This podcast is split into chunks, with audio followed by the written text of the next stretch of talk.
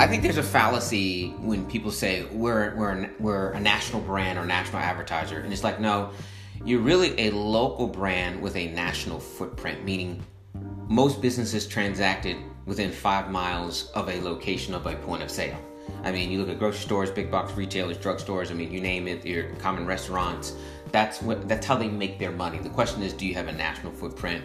A local one only, maybe regional, what have you, or select states. And the same thing goes from a consumer mindset. It's like, no, you don't have a national consumer. You have a series of consumer segments that stitch together and bundle together, whether it's product category, product verticals, uh, constitute your sort of uh, national framework or footprint. But at the end of the day, everyone is in the segmentation business because there is no one monolithic version of a consumer. I mean, look, if you're selling something as ubiquitous as bottled water or potato chips, maybe you can get away with sort of the the, the deep entrenched sort of national overlay. But there's still regionality and, and differences between who prefers what kind of chips or what kind of water.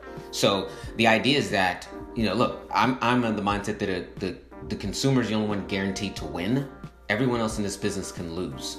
Supply chain, shipping, distributor, retailer, wholesaler, direct consumer they can all lose, but the consumer at the end of the day is always going to win. So you have to start to think about where the consumer is, is segmented by different profiles, different uh, tastes and tones, sensibility, ethnicity.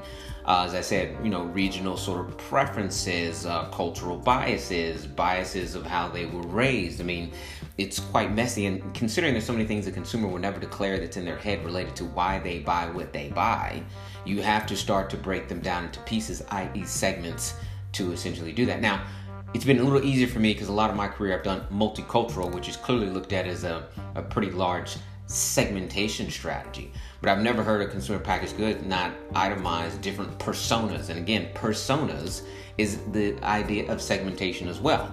So I mean, look, there are a series of ways to split a broader consumer body.